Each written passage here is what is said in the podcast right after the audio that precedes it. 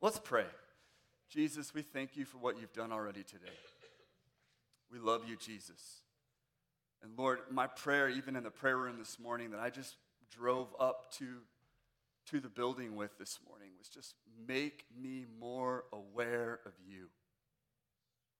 I ask you right now, in every heart in the room, for every person watching online, that you would make us more aware of your presence.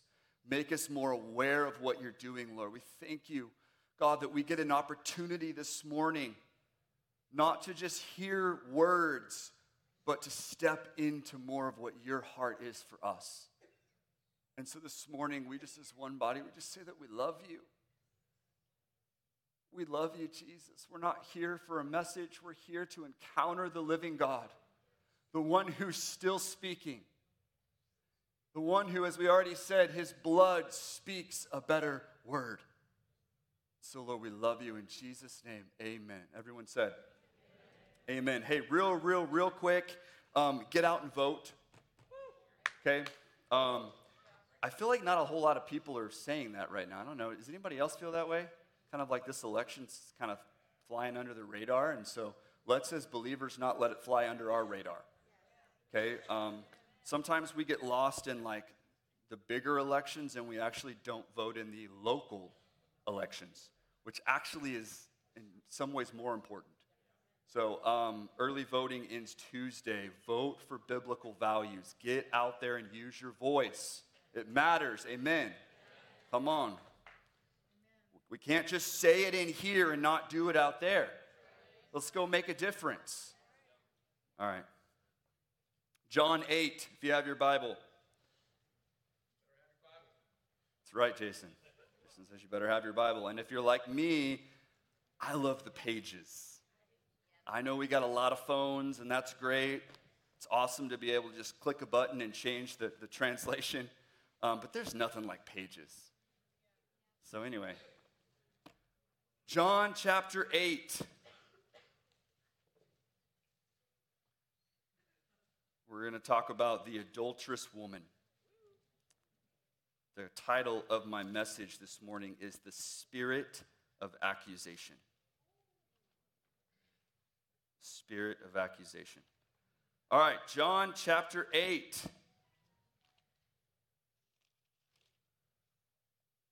But Jesus went to the Mount of Olives. Early in the morning, verse 2, he came again into the temple, and all the people were coming to him. And he sat down and began to teach them. Verse 3 The scribes and the Pharisees brought a woman caught in adultery, and having set her in the center of the court, they said to him, Teacher, this woman has been caught in adultery in the very act. Now, in the law, Moses commanded us to stone such a woman. What then do you say? Verse 6. They were saying this to test him, of course, so that they might have grounds for accusing him. But Jesus stooped down and with his finger he wrote on the ground. But when they persisted in asking him, he straightened up and he said, He who is without sin among you, let him be the first to throw a stone at her. And again, he stooped down and wrote on the ground. When they heard it, verse 9, they began to go out one by one, beginning with the older ones, and he was left alone, and the woman where she was in the center of the court. Straightening up, I love that it says the details. Straightening up, Jesus said to her, Woman, where are they? Did no one condemn you? She said, No one, Lord. And Jesus said, I do not condemn you either. Go from now on, sin no. This is a powerful passage of Scripture. It's powerful. And I just want to stop a minute and I want to, this, there's so much packed into this. We could spend all morning just unpacking this one passage. And I love that about the Bible. Sometimes it's hard to get past one verse. and when I look at this, when I, when I illustrate this, there's a group. So Jesus is coming in, he's teaching, and there's a crowd. And I picture, you know, this moment. There wasn't social media back then. So it's like word of mouth, and Jesus comes in, and all of a sudden, people are just beginning to come, probably all the time. And they're coming down and they're sitting down because back then they didn't necessarily sit in chairs, they sat on the ground. And they're sitting down in the center of the temple. And you can picture Jesus probably somewhere in the center and all these people surrounding him, okay? And he's teaching. It's like, okay, this is a good moment. All of a sudden, the scribes and the Pharisees break through the crowd. And listen, it wasn't just enough to stand at the back of the crowd, they had to be at the center of attention. The religious spirit always tries to be at the center of attention. So here they come, bringing a woman caught in the very act. This wasn't just like a, oh yeah, we think this is happening. She was caught in the very act of adultery. They bring her into the center of the crowd and they begin to confront Jesus, not with the intention of this being like a good, like, Lord, is this really something we should do. No, they're looking to accuse him, and they want him to accuse her. And if he's not, they're like, we're going to accuse him. So you can see accusations all over this. And what does Jesus do? Probably not what most of us in this room would have done, right? Most of us probably would have pointed fingers. And you can imagine the crowd as the Pharisees are saying this. I'd imagine a few of them might have already picked up a stone. Right? It's the law of Moses. And Jesus says, Stop. He who is without sin, go ahead, throw that stone. And you can kind of picture this moment. They're probably all like, hmm, gosh, I Can't do it. Everybody clears. And Jesus, the only one who is without sin, the blameless one, the spotless Lamb of God, was the only one who was able to stand in that moment. And he's like, Where are your accusers? Where are they? She says, They're not here He says, Neither do I condemn you. Go and sin no more. This is sending a powerful message. And I want you to see the scribes and Pharisees represent three things, okay? The scribes and Pharisees in this passage represent religion, they represent the law, and they represent, represent the spirit of accusation. And I could picture this moment too. If we remember the words of Jesus, how many know the Sermon on the Mount, Matthew 5, 6, and 7? Most people would say it's one of the probably the greatest sermon ever preached. Amazing sermon. And in Matthew 7, verse 3, what is it that Jesus says? He says, You better look at the log that's in your eye before you start casting stones on someone else. That's the Andrew paraphrase version. You get the picture, okay? The real version is this Why do you look at the speck that is in your brother's eye, but do not notice the log that is in your own eye? And so, Jesus, the scribes and Pharisees are operating in the spirit of accusation. And I want you to see this is very important this morning. The spirit of accusation always desires to produce condemnation. That's the result. It's not enough just to say, oh, this person did it. The goal is judgment and condemnation.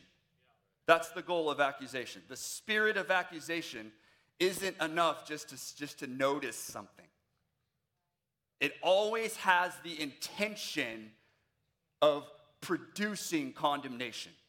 Okay?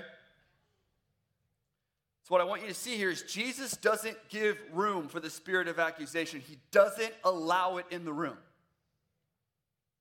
And so the fingers go from pointing at her to pointing at themselves. They're like, oh man, I got to walk out. His message was this condemnation and accusation are not allowed to speak. Instead, what is allowed is the mercy, forgiveness, kindness, compassion, and truth of God. And this is really, really important, and I'm going to talk a little bit more about this, but I want to make something really clear here. Jesus preached truth in love here. Okay, many times we can gloss over that, but he says, Go and sin no more. So, what's the point? The point is that what she did wasn't okay.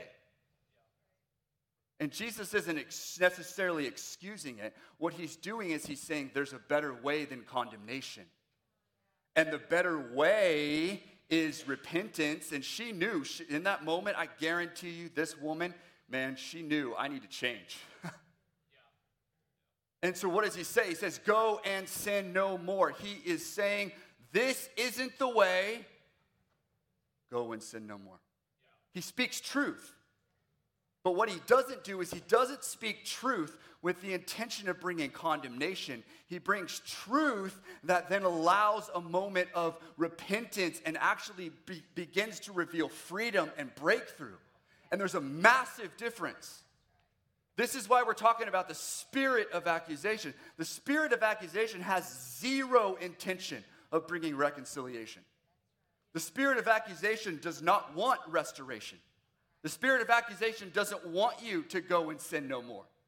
The spirit of accusation wants you to sit in your condemnation, stay accused, stay in shame, stay bogged down in your mind so that you actually don't just feel accused, you accuse others. Oh, man, we're preaching this morning. And listen, what is the spirit of accusation? We all know this verse. We could quote it. It's probably on our refrigerators, and that's a good thing. Ephesians 6:12, right? For we do not wrestle against flesh and blood, but against the rulers, the powers, the world forces of this darkness, against the spiritual forces of wickedness in the heavenly places. What's the point? The point is that it can be easy to look at what's happening in the natural instead of realizing that we live in a spiritual battle. And as believers, we bring the kingdom of God. We have the Holy Spirit within us. What does that mean? It means that we're not powerless. We have power. You have power and authority not just to skate by, but to actually take authority and dominion and possess this reality for the Lord. That's the reality of what we have.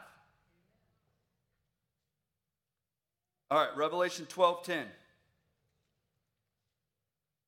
Then I heard a loud voice in heaven saying, Now the salvation and the power and the kingdom of our God and the authority of his Christ have come, for the accuser of our brothers and sisters has been thrown down, the one who accuses them before our God day and night. So, this verse is speaking of the ultimate and final destruction of the enemy when Jesus returns. And I don't know about you, but I can't wait for that.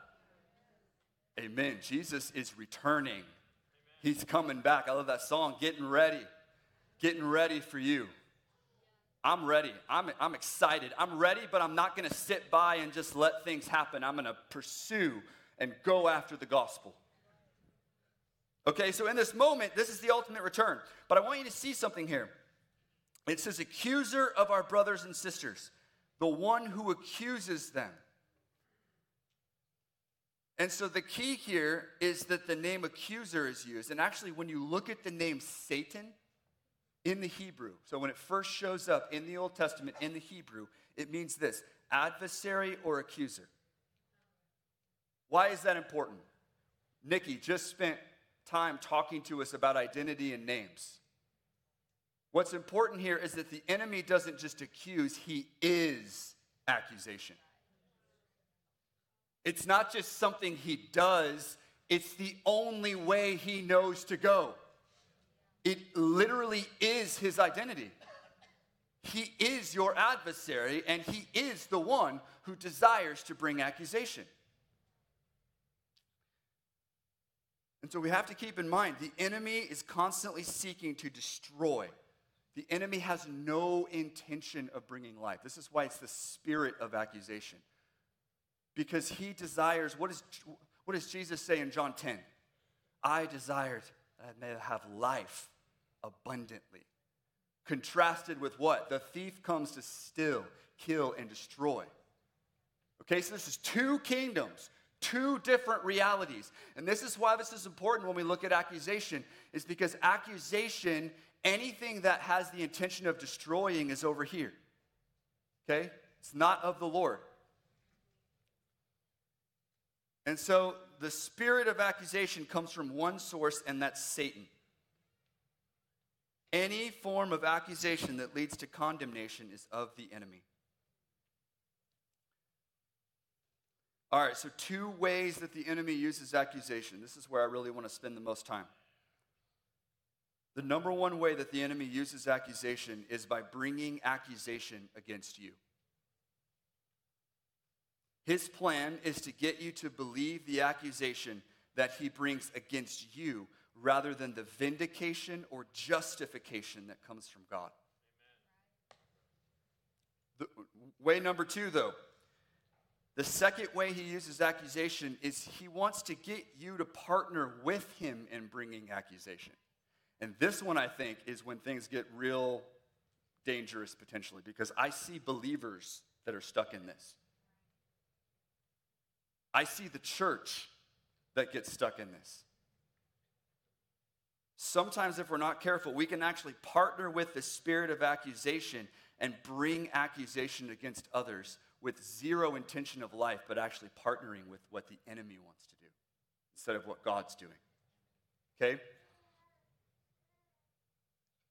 All right, so point one accusation against others. I wanna, I wanna start with talking about accusation that we bring against others. So here's the thing about accusation accusation can be contagious. What happened, right? Accusation wants to command a crowd. The religious spirit wants to command a crowd. Why? It wants attention. Look at me. And what accusation does is instead of look at me, sometimes it's look at what this person did, how terrible it is, look at them. But not with the intention of bringing restoration, with the intention of saying, let's crucify them. What did they say? Crucify him. It's accusation. If we feel accused, part of what the enemy wants to do is for us to go and accuse someone else. And so, John 8, this, this, this passage reminds me a lot of what cancel culture looks like. Cancel culture's intention is to cancel someone with zero intention of actually helping them. Cancel culture, there's no life in cancel culture, only death. Only death. It doesn't matter if we're heralding the cancel culture under the guise of justice and righteousness. If we're not careful, we can still condemn. Oh, man. I don't know if you guys are hearing me. What's the reality of the gospel, guys? I should have been canceled. I should, I should have been condemned. We should all. But what does Romans 8 1 say? Therefore, there is now no condemnation for those who are in Christ Jesus. That's the gospel. So the gospel is that we should all be canceled, but Jesus. But Jesus. And so, who are we to cancel or condemn anyone? We should be condemned, but Jesus. So, this is where this cancel culture thing seeps in and it tries to command a crowd and it tries to bring condemnation when really we should just be saying, but Jesus. For all have sinned and fallen short of the glory of God, right? That's Romans 3:23. So before we decide to cancel someone else or bring accusation, we should consider the fact that it is only by the grace, mercy, kindness, and love of God that we can approach Him. Our culture is addicted, though. it's this addiction to finding someone to blame. We love to find someone to blame. It's the government's fault. It's the education system's fault. It's that person's fault. It's that church over there. We like to have somebody that we can sit and we can put them in the seat of blame. We just like to do it. Just kind of like, like a cultural thing. And one of the greatest weapons that I've seen that I really want to caution us against this morning, used by Christians against Christians, has been accusation. I've seen it with pastors accusing other pastors. Guys, listen to me really, really, really, really carefully. The goal is never to bring disunity. The goal is never to accuse so that we're creating this disunifying thing. That is not the heart of God. The heart of God is to bring reconciliation. The heart of God is to bring love, mercy, kindness. I'm not saying not to speak truth, but we got to be really, really careful with this accusation thing. And I've seen well meaning people accuse other people, and I actually think it's leading to the body of Christ being more disunified than ever in some ways. The spirit that seeks to bring condemnation is never from God. It is always from the enemy, and it will always produce and foster death, not life. The truth is, we all deserve it but Jesus. Now, I'm not talking about glossing over evil. I'm not saying let's not, let's not hate evil but cling to what is good. Okay, that's Romans 12. I'm not saying that. I'm not saying not to speak the truth. But listen, this is really important. The manner in which we go about it matters. The way that you do it matters. So, partnering with the spirit of accusation is not the way to combat evil. Can you imagine the woman caught in adultery today? Just think about this in modern day culture, okay? Back then, the town square was people in the city, in this case, the temple. But one of the town squares today is social media. It's the town square. And it's a whole lot easier for me to stand here on a Sunday and just tweet something than it is for me to look you in the eye and actually talk to you about it. And so there's a difference between speaking the truth in love and accusation. Listen to this. Accusation is all the spirit of accusation is always destructive. Truth in the context of love is always constructive. Accusation brings shame, truth brings freedom. Accusation never values the individual. Accusation never invites a conversation. Accusation is contagious and seeks to get as many other people to agree with it as possible. Accusation seeks to destroy. Listen to this the, the accusing spirit will always point to the problem while never offering a solution. Oh. While the Holy Spirit, in truth and love, can reveal a problem, but then always point to the solution. The spirit of accusation wants to create division. It wants to divide, while the spirit of truth wants to unify and bring repentance and transformation. Do you see the difference here? So, what is truth? Truth is Jesus. He is truth. His word is truth. So, the goal isn't to bring accusation, but to invite people into the truth found in Jesus and his word. This still looks like standing for truth. It still looks like standing for righteousness. It still looks like standing for justice. But the way that we do it matters. If we're going to do it and throw a whole bunch of people under the bus and condemn them, that is not the heart of God. I don't care if you're doing it under the flag of something that looks good. I think sometimes we wave a flag that looks good. We're like, yeah, this is righteousness, but really what's happening is, is the accusing spirit is using that to actually bring death. When instead we can wave that flag with the truth in the context of love, with the heart, like Galatians 6 1, to restore one, to bring restoration, reconciliation, and we can still herald righteousness, just doing it through the context of truth in love. And the, that intention of your heart matters.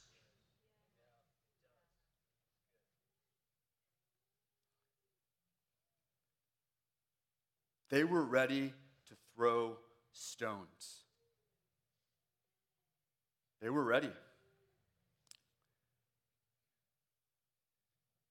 I already said this, but I want to say it again. The accusing spirit will always point to the problem, while the Holy Spirit will always point you to the solution.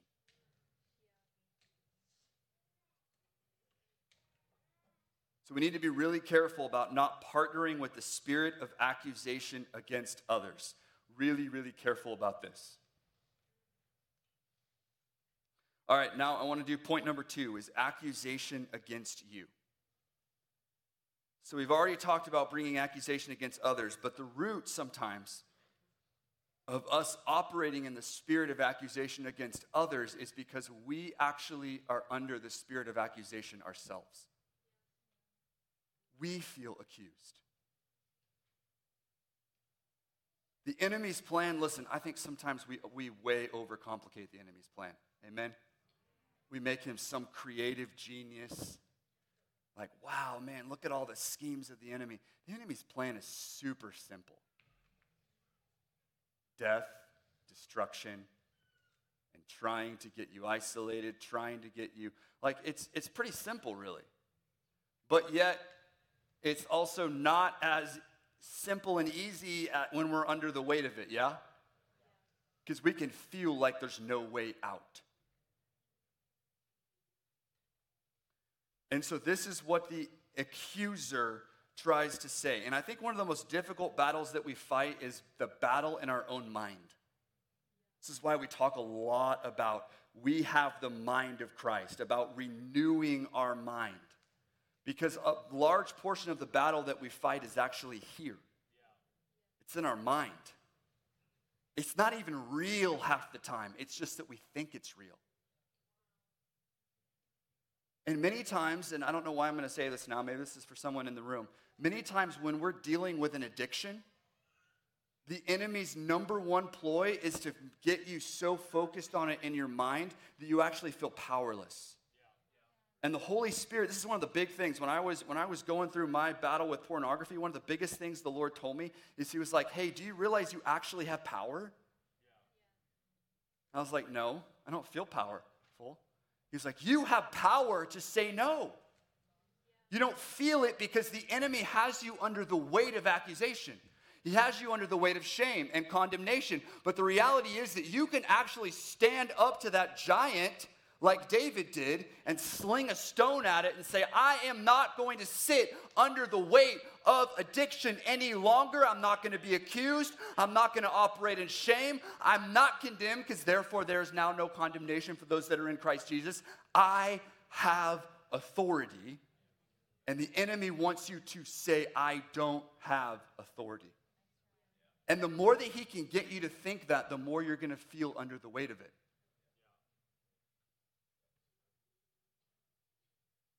So, this is what the voice of the accuser sounds like You aren't worth it. You are too far gone for God to help you. Look at what you just did. You don't deserve to be here. You can't be righteous. Your mistakes are bigger than your future. Your failures are too great. You won't find someone who loves you because you aren't lovable due to your issues and past mistakes. This is who you will be for the rest of your life. I can feel the weight of that in the room. That's what the voice of the accuser sounds like. I'm not saying this to put like a heaviness in the room. I'm saying this because one of the biggest reasons I'm preaching this message this morning is so you can identify it. Any voice in your mind, in your head, that says any of these things is the voice of the spirit of accusation, not God. There is not an ounce of that that is true. And so I, I, wanted to say that. I, I know that that feels a lot, but I want to reveal. Listen, one of the biggest battles is just revealing the schemes of the enemy. Let's just peel back the curtain right now of the spirit of darkness and say, hey, this is what you're going to try to do, and this morning we're going to slay that thing. Right? I can bet that that woman dragged into the center of the place, of the temple in John 8, probably had all of these thoughts going through her mind. I'm not worth it. What I just did is bigger than my future. I can't, I can't move on from this. Maybe she even thought to herself, I deserve to die. Because of what I've done, I deserve, I, I deserve to get stoned. And Jesus is like, No, you don't. You deserve to walk in life. So, what did Jesus do? He did these things. He silenced the voice of accusation. That's really important. You have the uh, power and authority to silence that thing. What did he do? He silenced him. He said, He who is without sin cast the first stone. What happened? Everybody gets out of the room, everybody flees the temple. You can imagine this moment. It probably went from loud to silent. It's Jesus and it's the woman. He silenced. What else did he do? He revealed that the voices speaking accusation were not in alignment with how God views us. What's the last thing he did? He released freedom through forgiveness, mercy, and truth in love.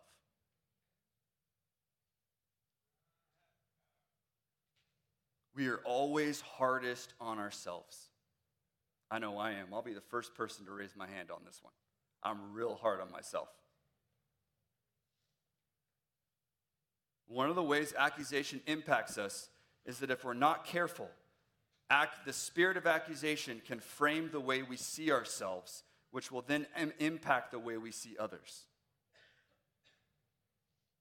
And I think this is important that I wanted to mention this too, because I think one of the things that the enemy wants to do with accusation, that uh, again produces condemnation, is he actually wants you to shut yourself off. Right? Become so introspective. Look at all my stuff. That's what he wants to do. He says, Hey, look at all your stuff.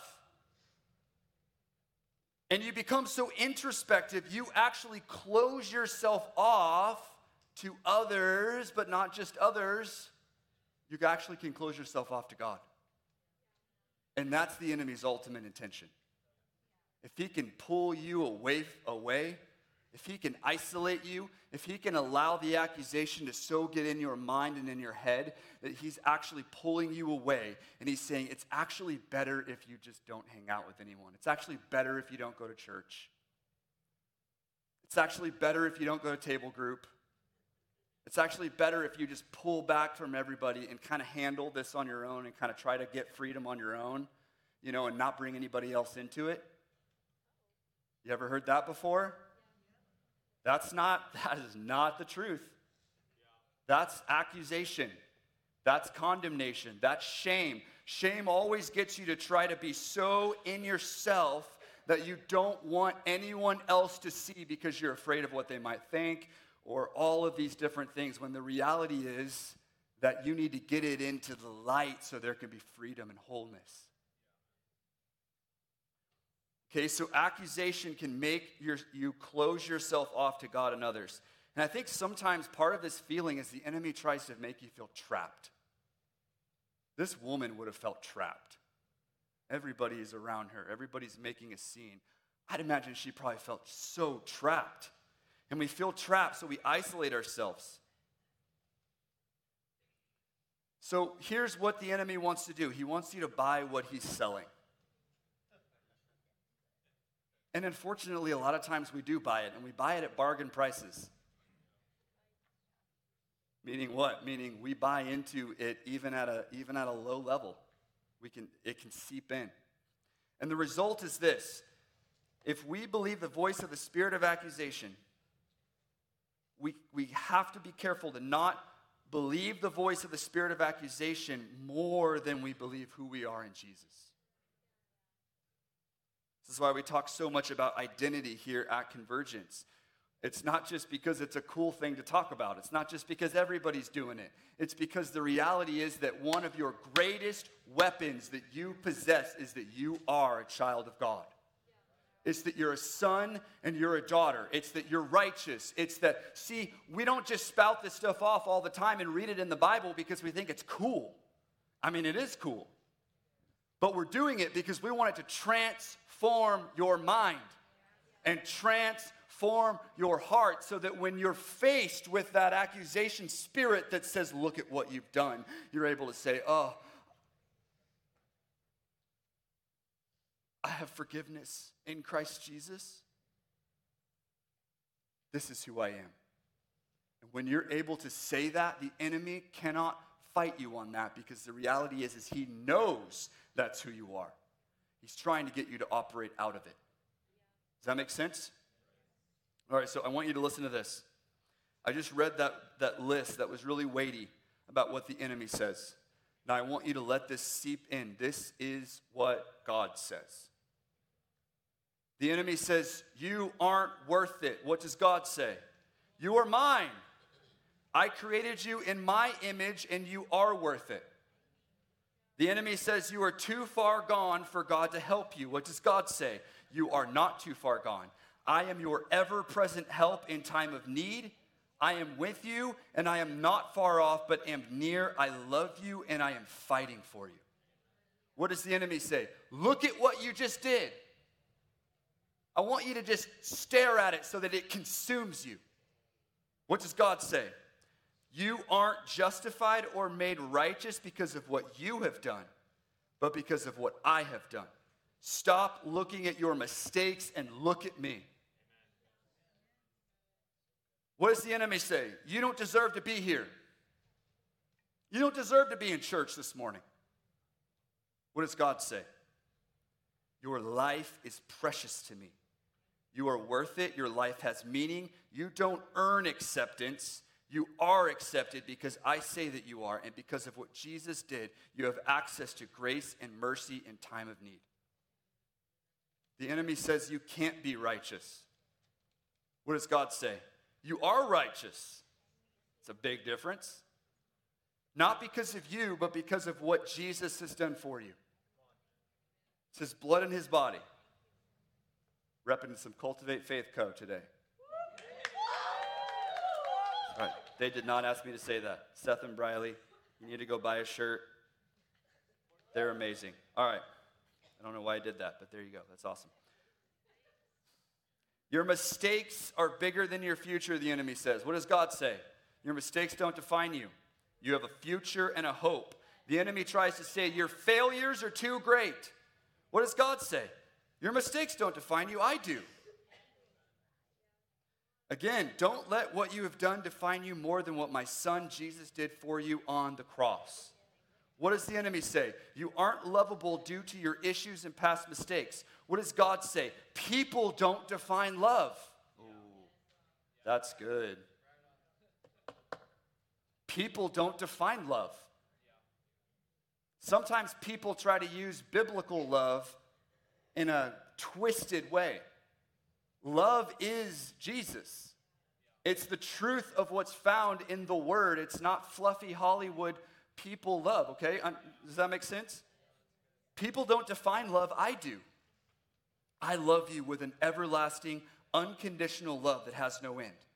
Your mistakes don't dictate my love. Your failures don't dictate my love. Your past doesn't dictate my love. You are loved simply because you are mine. What does the enemy say? This is who you will be for the rest of your life. We just laugh at that, right? What does God say? You are my son and my daughter. What you will be is defined by your identity and has nothing to do with others or the enemy or what the enemy attempts to say. Your identity is who I say that you are.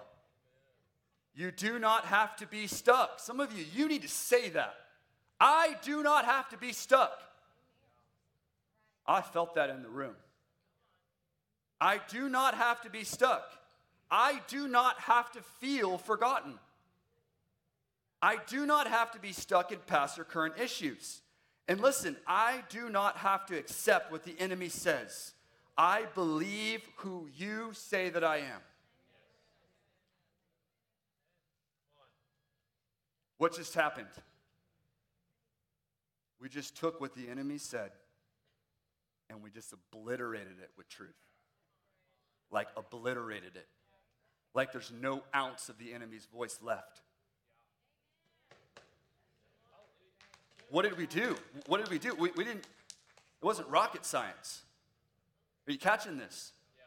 What did we do? What did Jesus do when he was tempted in the desert? It is written. It is written. It is written. It is written. It is written. It is written. You need to read Romans 8 1 over and over and over and over and over again.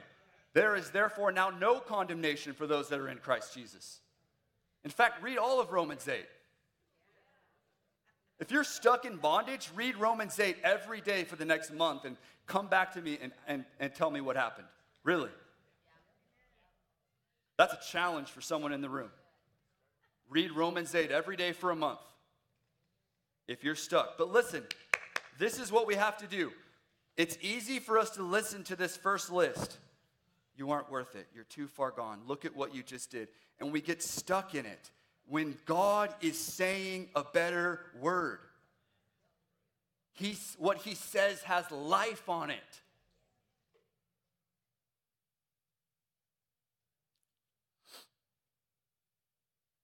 The spirit of accusation never desires to bring life. And I just want to encourage us this morning. This was a large part of my point is I really wanted to reveal the scheme of the enemy that comes with, with accusation. And it's really easy to be one, feel accused, and, it's, and it can be easy for us to then operate in that and accuse others. And I just want us to be really careful. I know this is a bit of a family talk too.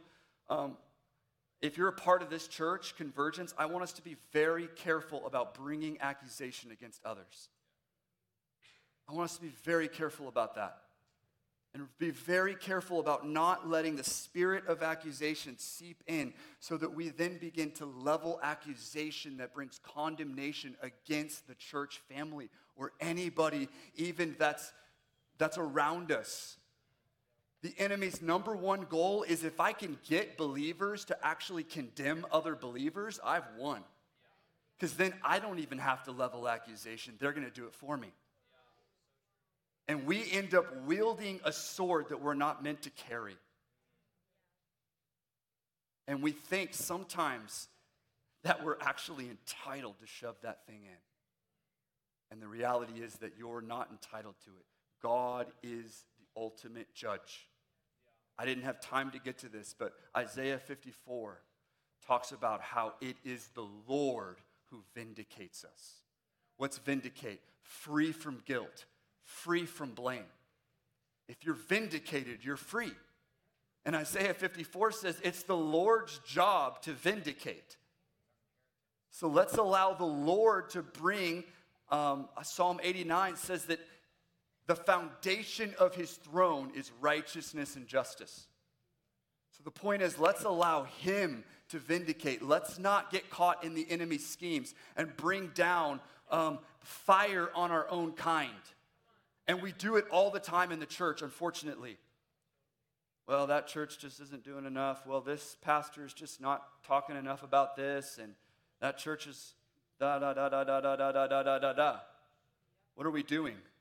We're actually bringing accusation against the body of Christ, which, by the way, will never bring unity. It will always seek to divide.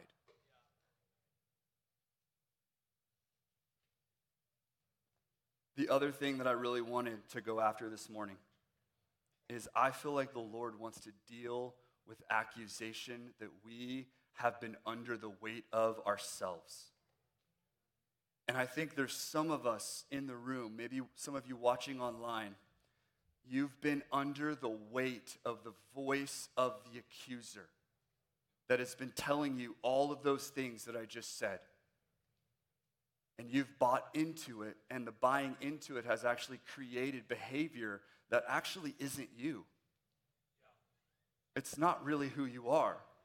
It's that you've aligned yourself with that voice of the spirit of accusation, and you've begun, even in small ways, to agree with it. And listen, anytime that we begin to agree with the voice of the accuser, we are then basically saying, ah, I just, I'm going to just pull away. And we begin to isolate ourselves. And I just want us to come out from under the weight of that this morning. And so I want to do this. As I prayed about ministry time, And I asked the Holy Spirit, what, what's the response? It's like this can feel like a little bit of a heavy message, Lord. What's the response? And I felt the Lord said, He said that I want to free people. And I felt that there, are those in the room, you need to take a step out in faith and acknowledge this has been a battle for me. And I want you to I want to say right off the bat, this is a safe place. There is no condemnation. There's no shame. So I want to just cut that thing off at the root and say if you choose this morning to make a decision to come up to the front here and to say, I want to come out from under the spirit of accusation, there's not a single person in this room who's going to throw a stone. Instead, we're going to embrace you and we're going to say, Jesus wants to free you this morning. So, what I want to do is, I just want to create space for this. If you felt this morning like you've been listening to the voice of the spirit of accusation, the accuser, I just want you to come to the front. Because I believe that the, this morning the Lord is going to cut that thing off. If I could have our staff and any table group pastors in the room come help me pray for these.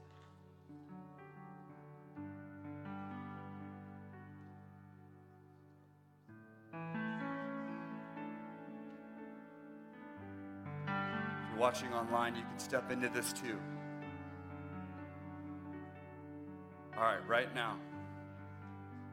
You can just put your hands out right now in the name of Jesus we silence the voice of the accuser. We silence him. Right now, in the name of Jesus, we rebuke any voice that is not the Lord's. Any voice that is not in alignment with life and the identity of who we are in Christ.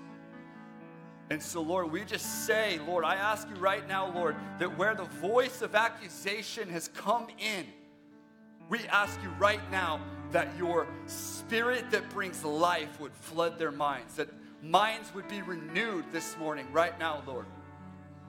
And right now, we just put on the mind of Christ.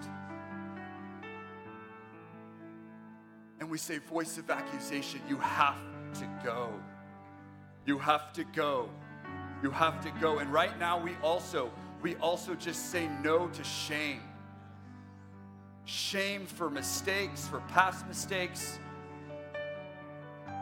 We break shame off. We break off condemnation and we declare there is now no condemnation for those that are up front, for those that are, there is no condemnation for those that are in Christ Jesus.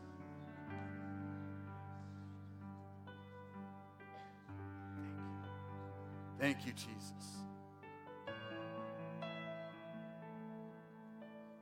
If you're up front, I want you to say, I come out from under the spirit of accusation.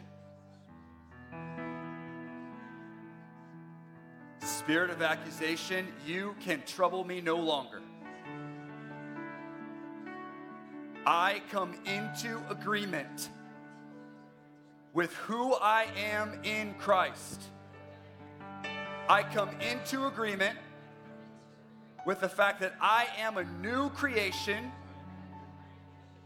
which means the old is gone and the new is here.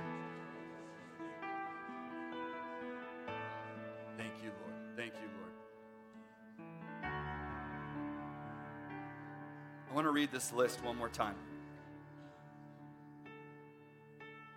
This morning, if you're dealing with this phrase, you aren't worth it, God says you are mine. I created you in my image and you are worth it. If you're up here and you've heard the phrase, you are too far gone for God to help you, this is what God says You are never too far gone. I am your ever present help in time of need. I am with you. I am not far off, but I am near. I love you and I am fighting for you. Some of you, you've heard the voice even this morning. Look at what you did. Look at what you just did. This is what God says. You aren't justified or made righteous because of what you have done, but because of what I have done. Stop looking at your mistakes. Some of you right now, you need to say that. I'm going to stop looking at my mistakes and I'm going to look at Jesus. All right, some, the enemy says you don't deserve to be here. What does God say? Your life is precious to me. You are worth it. Your life has meaning. You are accepted because I say that you are, and because of what Jesus did, you have access to grace and mercy. The enemy says you aren't, you can't be righteous. What does God say? You are righteous not because of you, but because of me. Come on. You are righteous. Some of you, you need to read Second Corinthians 5:21. I'm the righteousness of God in Christ Jesus. The enemy says your mistakes are bigger than your future. What does God say? Your mistakes don't define you. This morning, if you're up here, I want to make a declaration to you. Your mistakes don't define you. Your mistakes don't define you. You have a future and a hope, like it says in Jeremiah. The enemy tries to say your failures are too great. What does God say? Don't let what you have done define you more than what Jesus has done.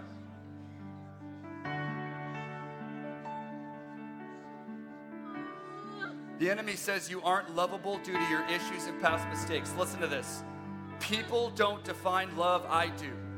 Some of you, you're looking for acceptance from people, and the Lord wants you to look at Him. He wants you to look at Him. I love you. This is, this is God. I love you with an everlasting, unconditional love that has no end. Your mistakes don't dictate my love. Your failures don't dictate my love. Your past doesn't dictate my love. You are loved because you are mine. You are loved this morning because you are God's. You are His. You are not the enemy's. You are His.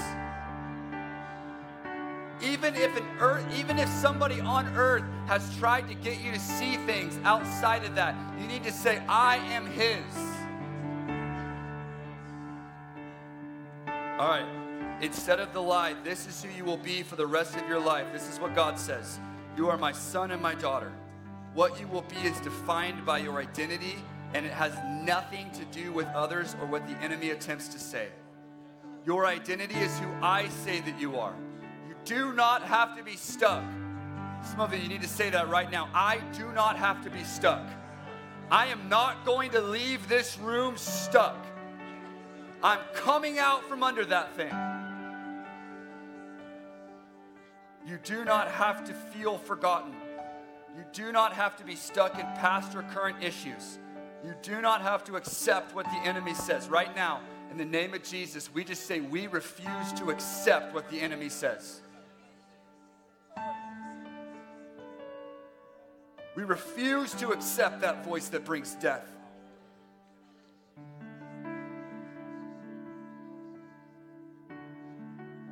We believe who you say that we are this morning.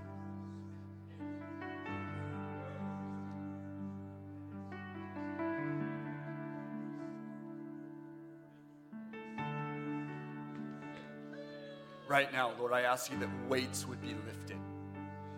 Weights that we have put ourselves under because the enemy has tried to put weight on us. We take that weight off some of you, you've been wearing burdens that are not meant, that you're not meant to carry. You're not meant to shoulder that burden. So just cast it off and realize that His yoke is easy and His burden is light.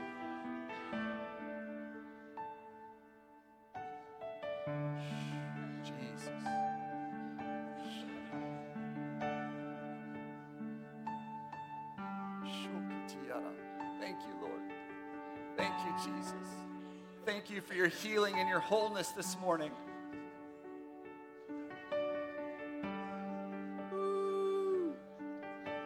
Jesus.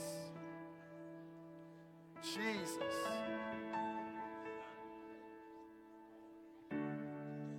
We rebuke that voice that says, I'm not good enough. Yes, you are.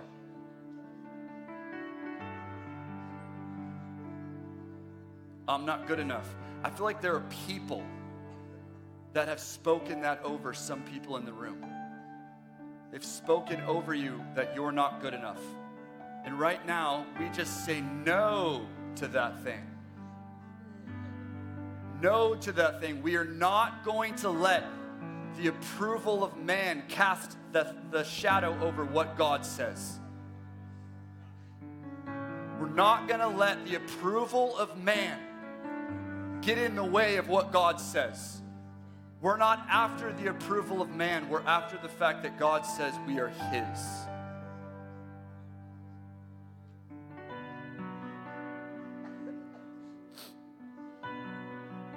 Thank you, Lord.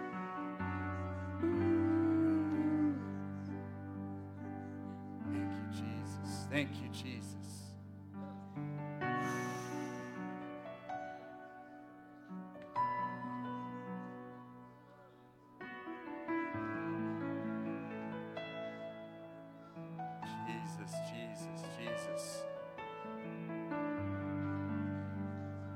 Voice of accusation has no place.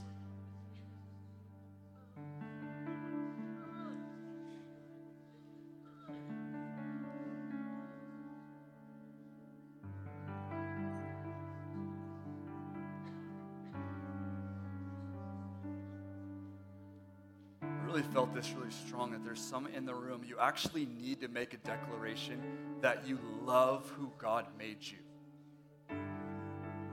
Really felt that there was an accusation getting you to actually believe that the way God made you, that He made a mistake. It's like, oh, God just must not have known what He was doing when He made me. And it sounds silly now, but the reality is that there's a weight that the enemy tries to bring there. And he tries to get you to discount who God made you. And right now, we just say no to that voice. And some, you need to make a declaration I love who God made me. Woo! I love who God made me. I love that He made me in His perfect image in the image of God, like it says in Genesis 1 26 and 27.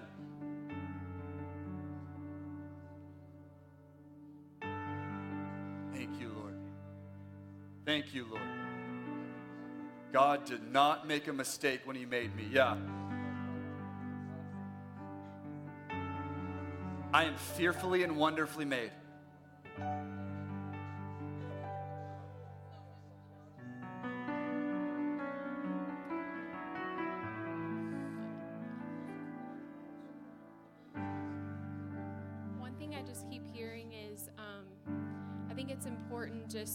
Write down what the Lord says about you and read over it every day and renew your mind so that in, when the enemy does come against accusation, you know exactly what to say. No, I do have the mind of Christ. No, I am fearfully and wonderfully made. You know Scripture and you can speak Scripture over yourself so that the enemy does not win. Put it on your mirror, put it somewhere that you can read it every day.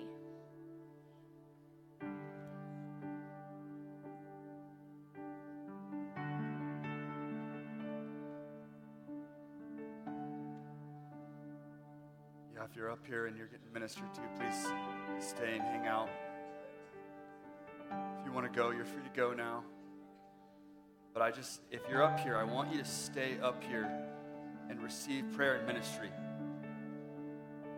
Because the Lord is freeing people this morning.